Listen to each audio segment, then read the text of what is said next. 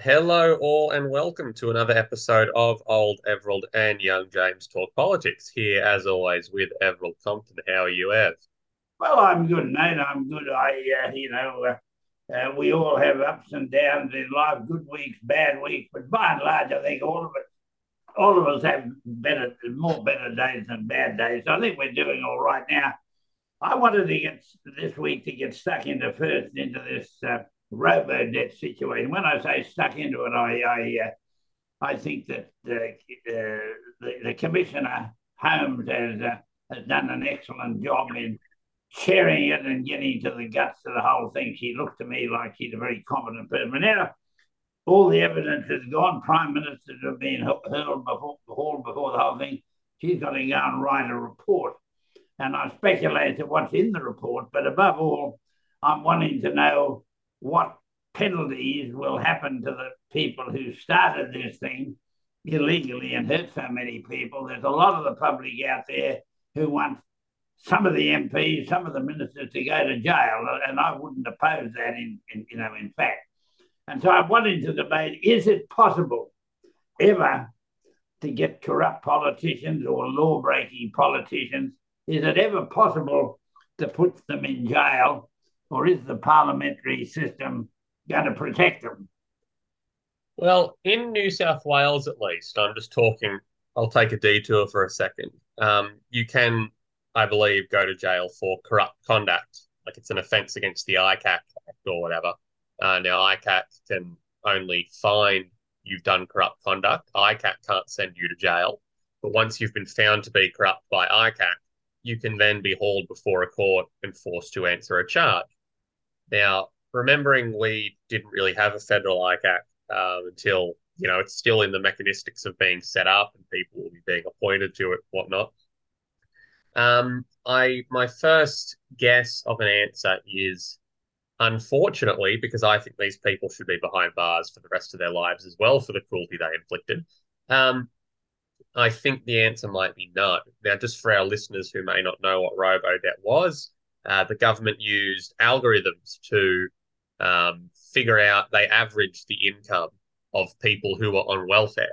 Um, so they used an algorithm to, like, they got a couple of data points of people's weekly income, used it to average it across a year or a long period, and then took that extended average as a person's income. Now, when they did this, they found that they had apparently overpaid a bunch of people and so sent debt notices to a lot of people on unemployment and on the pension. Now, the people who were hit by this were like casual workers who might work, say, one day a week, one fortnight, but then for another fortnight might work four days a week. And so their income would be going sort of up and down week by week. And the algorithm couldn't process the idea of people's income being different in different weeks and that having different consequences for how much um, Centrelink they were entitled to. And so you had the most vulnerable people, unemployed people, pensioners, the people with the least money out of anyone, being sent these debt notices saying, you know, you owe the government $2,000 or the debt collectors will come for you. You owe the government uh, $8,000 or the debt collectors will come to you. These weren't small amounts they were being chased with. And these are people who um, have never they didn't do anything wrong. They never entered anything wrong in their um, in their reporting to Centrelink. They never lied to Centrelink. Um, and then because of these government screw ups, um, were being chased for thousands of dollars by government debt collectors. We had MPs, um, Alan Tudge, especially one of the architects of the robo debt scheme, robo debt called so because it was the algorithm creating the debts. Um, Alan Tudge, when he came before the Royal Commission, he basically said at every time it was raised with him that this could be illegal, he either didn't know it was being talked about, apparently, or just chose to ignore it. We had Stuart Robert pretty much told the same thing that he knew there was probably something wrong. He still went in to Parliament to defend it anyway, because that's just what you do we had senior public servants testifying that, in spite of the advice that it was illegal, they unquestionably plowed ahead with sending these debts anyway. So it's not just the MPs who were um, involved and complicit in this. There are there are a lot of senior public servants in the Department of Social Services who, even after being told it was illegal, still helped implement and push the scheme unquestionably. Um, so it's it's not just the MPs, um, but it's it's unfortunate that like you know whenever we see um, politicians do something that results in harm to people, uh, it, it goes unpunished. Like if, if I go down the street and I beat someone up, I'm going to jail. But if a politician sends someone a illegal debt that they can't service and that person goes and kills themselves, which a lot of victims of the robo debt scheme sadly did, politician can just wash their hands of it and say, look, now, sorry. This is, uh, this is the point, James. It has been proven that ministers and public servants acted illegally, turned a blind eye to what was going on. If they had just censored in the report and the report says you're bad boys and don't do this again, there's going to be public outrage about it all. At the very least, the, the, the Stuart, well, Tudge has already left Parliament, but Stuart Roberts should be voted out of the Parliament and told to go public servants should lose their jobs who've done, you know, what they've done. Now, unless that happens, there's going to be public outrage. Now, is it possible for the Parliament to even Scott Morrison and Turnbull, who were the boss at the time, and as you know, if you're the captain of the ship, you're responsible for what went on. Can those blokes be voted out of Parliament? Um, I'm I'm not sure they can be voted out of Parliament. Um, it's something I have to look up and get back to you um, in the next podcast. Um, I can tell you all about the removal of judges, but removal of parliamentarians is something that I haven't looked into. Um, well, I think, I think we're at a point in Australian history where there's been too many covered up and smoothing over of political sins. And I think we've reached the point where this one has to show an example to politicians to come that this is what happens when you get up to this sort of nonsense in the future. If these blokes aren't censured in some way, I'm inclined to go to the parliament with my parliamentary pass and go and arrest them myself and take them out in a headlock uh, down to the local police station. You know, there's got to be something done about this, or there's going to be public outrage. And th- it's a matter that I intend to pursue mightily now no one will take much notice, no bloke like me. But I don't believe that we can have a, a tut tut thing. Don't you boys do this again? That is unsatisfactory. I, I completely agree. And I mean, you know, it's it's hard to put into words, and I probably haven't done justice to putting into words how awful and cruel and damaging this robo debt system was. Uh, I don't know how many listeners in their lives have been on Centrelink or a pension or some other form of welfare. But um, if you're on some form of welfare, you probably don't have $8,000 lying around to hand to the government debt collectors when they come knocking.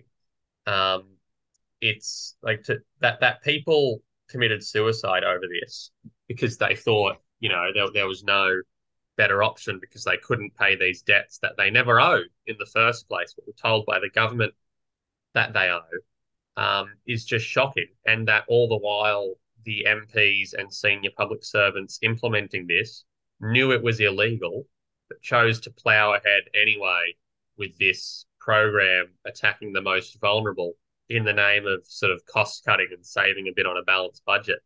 Um, it's just, it's a unfathomably dark chapter. The, the whole thing is, uh, you know, uh, I've been around Parliament, as you know, for a long, long time. I've never seen a worse actions by ministers and public servants in my life. And this one, we've got to take it right down to, the, as far as we can and make sure that justice is done one way or another. But let's let's move on. Uh, when, when the report comes out, uh, we, you know we can see uh, uh, we can see what happens. But let's talk about our mate Albo over there in uh, in India. Now, I read in one of the conservative newspapers this week who accused Albo of going to India solely to go to the Test cricket and be driven around the Oval by with Modi and everybody clapping. Now, well, if I was the Prime Minister, that's a hell of a good idea to go to the cricket and go around. But, you know, we, we'll let the Conservative guys, you know, have their day there. The issue is that we appear to be developing a greater security pact for our armed forces between Australia and India. And I regard that as more important than us having submarines from America and Britain, which are two dying nations. Uh, and I, am delighted that we, we, are strengthening the defence ties with India. And I think uh, that's the crucial thing that comes out of it. Or, or do you see other things that came out of it all? Uh, I, I, find it funny that the conservative papers were slanging Albo for that because Narendra Modi is a right wing religious totalitarian leader. Um, and you know that's that's who those right wing papers love. That's who they want in power here. So it surprises me that they weren't, um, you know, bending down and kissing his feet.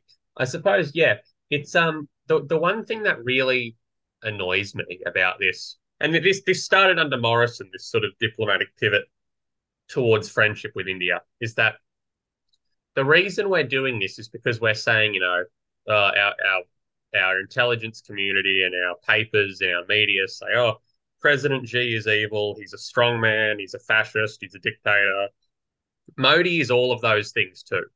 So I find it very hypocritical that while we say, oh, you know, China is this big evil country, which they are not, um, we're happy to turn around and you know, make nice with this country where the local leaders of Modi's party regularly turn a blind eye to um, religiously motivated massacres of Muslims, which, if we recall, was what our government sort of accused Xi's government of doing in Xinjiang, like abuse of the Muslim population. And they were saying, you know, this is some big evil human rights breach, rah, rah. And yet, when our new friend India does the same thing, suddenly we don't care.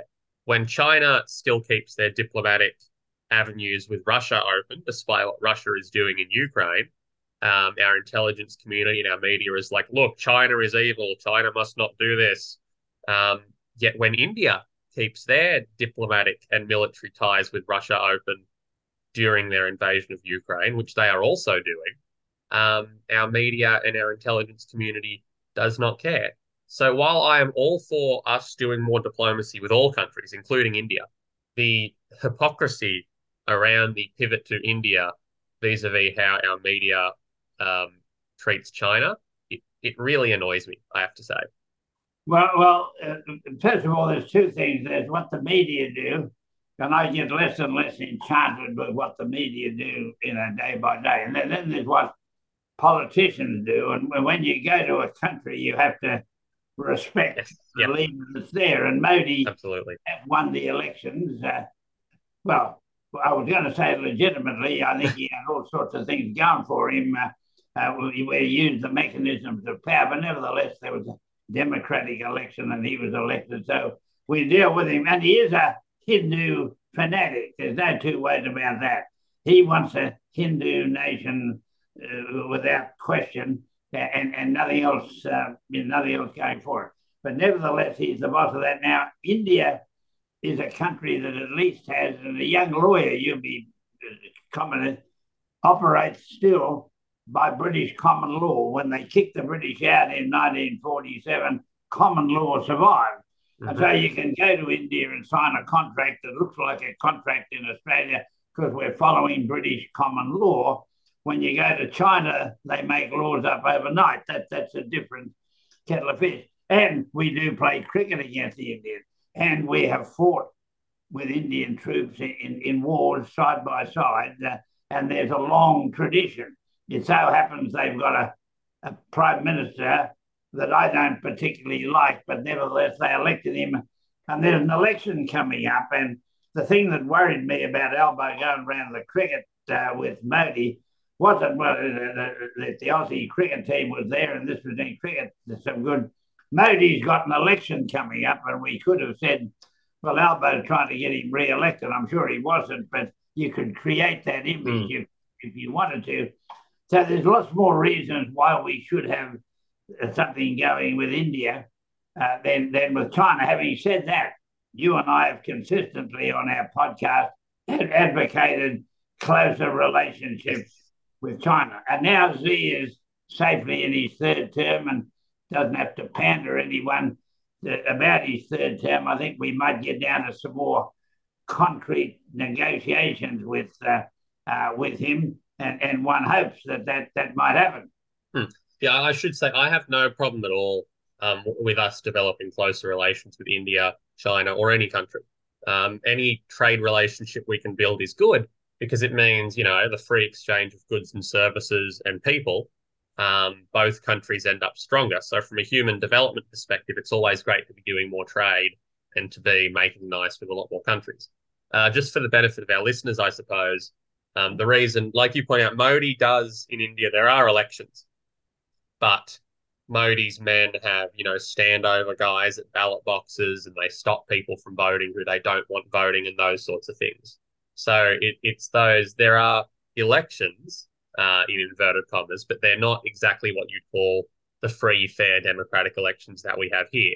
Uh, that's that's just signpost to our readers what we're talking about when we say Modi is elected, but also not really democratically elected. Mind you, um, James, um, in the yeah. southern states of America, mm-hmm. there are governors who fiddle with the ballot boxes when black people try to vote too. I mean, we have this sort mm-hmm. of thing going on all over the world. So oh, yeah. it's a step forward. I think what we've yeah. to do is, is, include Indonesia in our pact. Now, Modi might have been in trouble with that because Indonesia is a Muslim nation.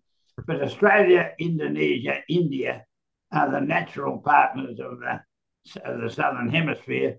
And maybe uh, that'll go sometime. But let, let's move over to England and get stuck into Rishi Sunak uh, for a minute and his uh, adopting the Australian tactics in stopping people uh, from crossing the channel. And so, uh, uh, and the things that he's doing are quite as racist as you can get. These of people, well, if you break the laws, we're going to send you to Rwanda. But their deal with Rwanda is only to take a limited number of people that Rwanda selects. And so the threat of saying we're going to send you to Rwanda if you come absolute nonsense. Now, it's a backward step what uh, Sunak's done, but bear in mind one of the reasons that people voted for Brexit was that if they were out of Europe, they could stop boats coming across the channel. That, that was one of the reasons for Brexit. So we've got a hell of a mess there, haven't we? Oh, yeah. Um, what, what I saw the other day, I think two days ago, two or three days ago, was um, Rishi Sunak's big announcement. If you come to England by boat, you will be denied protection under our modern slavery laws. So Rishi Sunak has said and this isn't like me distorting it or making it up. If you come to Britain and then you are by some employer over there enslaved or put to work for like $2 an hour, and oftentimes that's what people smuggling companies do. They say, we'll get you to Australia by boat, but you have to work as a cleaner or whatever for one of our contacts there for $2 an hour a day, uh, every day. And Sunak says, well, if you come here and then you get enslaved, too bad. Sucks to be you. We won't help you. Which is just so sickeningly cruel to, even if it's a group you don't want in your country, to deny people the protection of your country's criminal laws, it makes them a vulnerable class and easy to be exploited. It must be pointed out that asylum seekers who come by boat it's the most one of the most dangerous things in the world you can do to get on some dodgy boat provided by someone who is a criminal because the people smuggling rings are international criminals um, and take that boat days across international waters to hopefully wash ashore on a friendly country uh, people don't do that for fun or for thrills or for leisure they do it because they are motivated by the highest of fears for their safety in their home country. People don't leave their home country for for a fun time. Um, that's their home country. They do it because it is war torn or because they're being religiously persecuted or whatever. Um, and then to deny these people the benefit of protections under your laws, protections that which are often applied specifically to stop the exploitation of recent migrants and asylum seekers is just so, so cruel. I think. Yeah. Yeah, well, it, it's a uh, uh, it, it's a bit of a sad situation. Well, let's have a look at at good and bad, uh, you know, people, uh, uh, you know, for the week. I, I am very. We come back to Robodebt again, and I'm very impressed with. Uh, it's Catherine Holmes is the lady's name, isn't it? Who's the, mm. Watching her operate, she's got this calm demeanor. She operates very fairly. When she asks tough questions. She asks them nicely, but everyone's in no doubt that she wants an answer. And I think we've got someone who's going to write a very clear and definitive report on Robodebt and what happened in the future. And I'm looking forward to, to reading it and happening and seeing what happens. And I'm hoping that she recommends some legal action. I know that she can't put anybody in jail, but she recommends action to happen. But I've been enormously impressed with the calm way that she's run that show, and uh, and uh, I think we're at the very least we're going to get a report that will shake the political establishment to its very foundations, and I think that will be uh, a good thing. Yeah, that's entirely fair. I mean, she is um, like it, I, I'm the the job of a royal commissioner must be a very lonely one because you're whisked away from whatever you do in your private life to run these hearings for an extended period of time and then go back and write a enormous thorough report. Because like you only get the chance to do a royal commission once. Like if, if you flub the report that's the chance wasted. So you have to write such a airtight watertight report. And to be able to do that um, like the the the brilliance of the people's minds who can do it, the focus and the you know the laser like intensity with which they must be writing uh, and carrying themselves. Um, is yeah, an, an, impressive performance as I've seen, and I'm looking forward to uh, good things happening. Now, who's your good guy of the week, uh, James? Um, yeah, it, it is rare that um I will ever say um, companies are a good guy of the week, but the specifically my good guy of the week, in light of the fact that it was International Women's Day this week, uh, I just want to give a shout out to all the companies out there who pay men and women the same. Um, we've talked we talked last week about gender pay gaps a bit. We were talking about super and how pay gaps lead um, to women having less super because if you're getting paid less than men, the 11% you get in super is 11% of a smaller number. But there are some businesses and companies out there with no pay gaps. I saw Cathay Pacific, the airline, was one of them, for an example. Their women actually get paid a little more than men. Um, so to see, um, just to give a shout out to all the all the firms and companies out there who don't have gender pay gaps and do have, um, you know, protections and systems in place for stuff like breastfeeding and all those things that women in the workforce sort of 50 years ago were denied. Uh, I think it's just good to give a little shout out to those doing the right thing. Well, you know, I, I, I don't like days like Women's Day or any other day. They're symbolic things where everybody talks a lot of nonsense. So I went on Twitter and said I thought that, you know, Women's Day doesn't impress me at all, nor does any other day.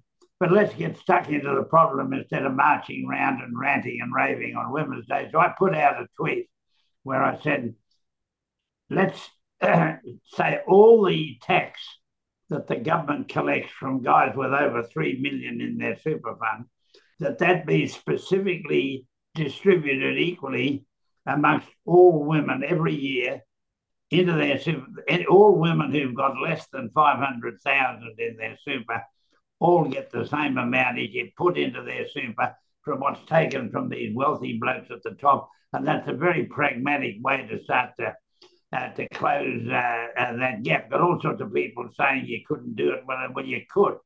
One way and another, if just giving women a pay rise now or better super doesn't get them out of the years of neglected super. Mm-hmm. Mm-hmm. Some special, and this is the way let's divert the tax from these rich guys to women with under 500,000 super. I'm going to push that for a while too.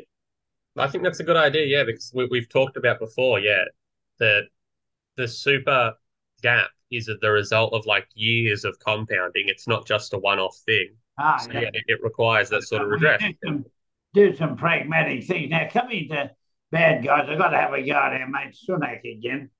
He's come to a deal about Northern Ireland with uh, the lady who's the head of the European Commission. And by the way, I think she's quite a competent leader, far more competent than Sunak. But they're trying to get a deal where Northern Ireland gets special treatment because Northern Ireland's part of the UK, which is Brexit, and Southern Ireland is in Europe. Now, the simplest way to fix it is for Sunak to call a conference uh, and, and, and say, I want a referendum.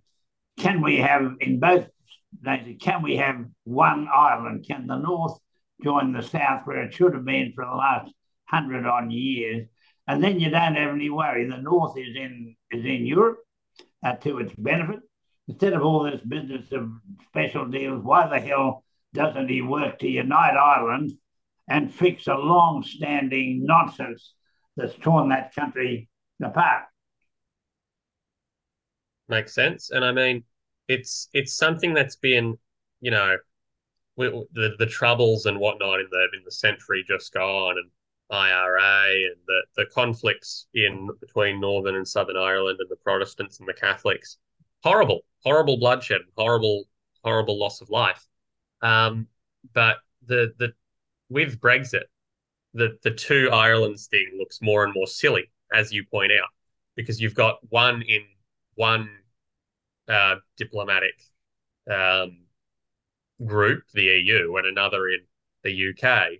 And now, whilst the UK was in the EU, that didn't mean anything. But now it suddenly, for trade and commerce, does mean a lot of things. And the path of least resistance would just be, like you say, to to see if at least hold a referendum. They held the Scottish independence referendum a couple of years ago. Um, there'd be no reason not to at least hold a referendum and if the answer is no, the answer is no, but it might be yes, right? Can't yeah, have to try. Yeah, but time. Well, well, James, I agree. Well, what's uh, what? Who's your bad guy of the week? Um, my bad guy of the week is the Sydney Morning Herald. They had a big front page this week talking about how we might be going to war with China within three years, and we need to be ready for it, which is just such blatant warmongering and fear mongering. Uh, they talked to five experts to produce that story, all of whom are linked to US arms and weapons manufacturers. I wonder what interest people linked to US arms and weapons manufacturers have in people being scared of war. Hmm. Geez, can't can't think of one. Um, oh, now, to, to build on this further, and sorry to interrupt, it's also right before the budget, and someone very clever who I know pointed out to me that every it seems like every time before the budget, um, you know, the the military industrial complex ramps up their fear campaigns, so people get scared and they can push for more defense funding uh, and weapons funding and funding for toys that men can use to kill other men, which are evil. Uh, and I think that's probably right. They're just sort of again throwing China under the bus as a way to secure more defense funding and fatter pay packets for themselves. But it's just so tiring and so evil and bad. Uh, well, now, James, I've got to chastise you, my boy. I don't read the Sydney Morning Herald or the Age, all those Channel 9 newspapers. I don't read Rupert Murdoch's newspapers. I think that both are not even fit to put your fish and chips in. And so I've got to chastise you for reading this paper in the first place. You've got to learn to get your news from some reliable source, mate. Now, there's not many reliable sources in Australia. The Guardian, you know, is uh, is one. Uh, mm. But if, if I want uh, some conservative news, I subscribe to the Spectator uh, because it, it's the most conservative thing in the world, and I get a good laugh out of the Spectator. But at least they don't talk silly nonsense, uh, they get stuck into, you know, in a reasonably educated way. And I have a good laugh about how they describe various politicians, whatever. But look, I, I, just think the mainstream media in Australia is not worth a crumpet. And uh, you and I, James, when you become a wealthy young bloke, I'll stick around. We might start a decent newspaper that, will handle these things well, but that's the thing we can look forward to, isn't it? I like the way you think, Edward. I like the way you think, and I'll try to take your wisdom to heart. well, now, James, we've had a good week, and we, we look forward to another one. And, and uh, an interesting time. The New South Wales election is revving up. So mm-hmm. by next, next Saturday, you and I have got to give an expert review on what's going to happen in New South Wales the following Saturday. Uh, and I've been watching with great interest from up here in Queensland. But look forward to talking to you next week. And thanks for the chat today, James. Yep, as always. Thanks, Sev. Thanks for listening, everyone. Have a great have a great time. Ciao for now. Bye.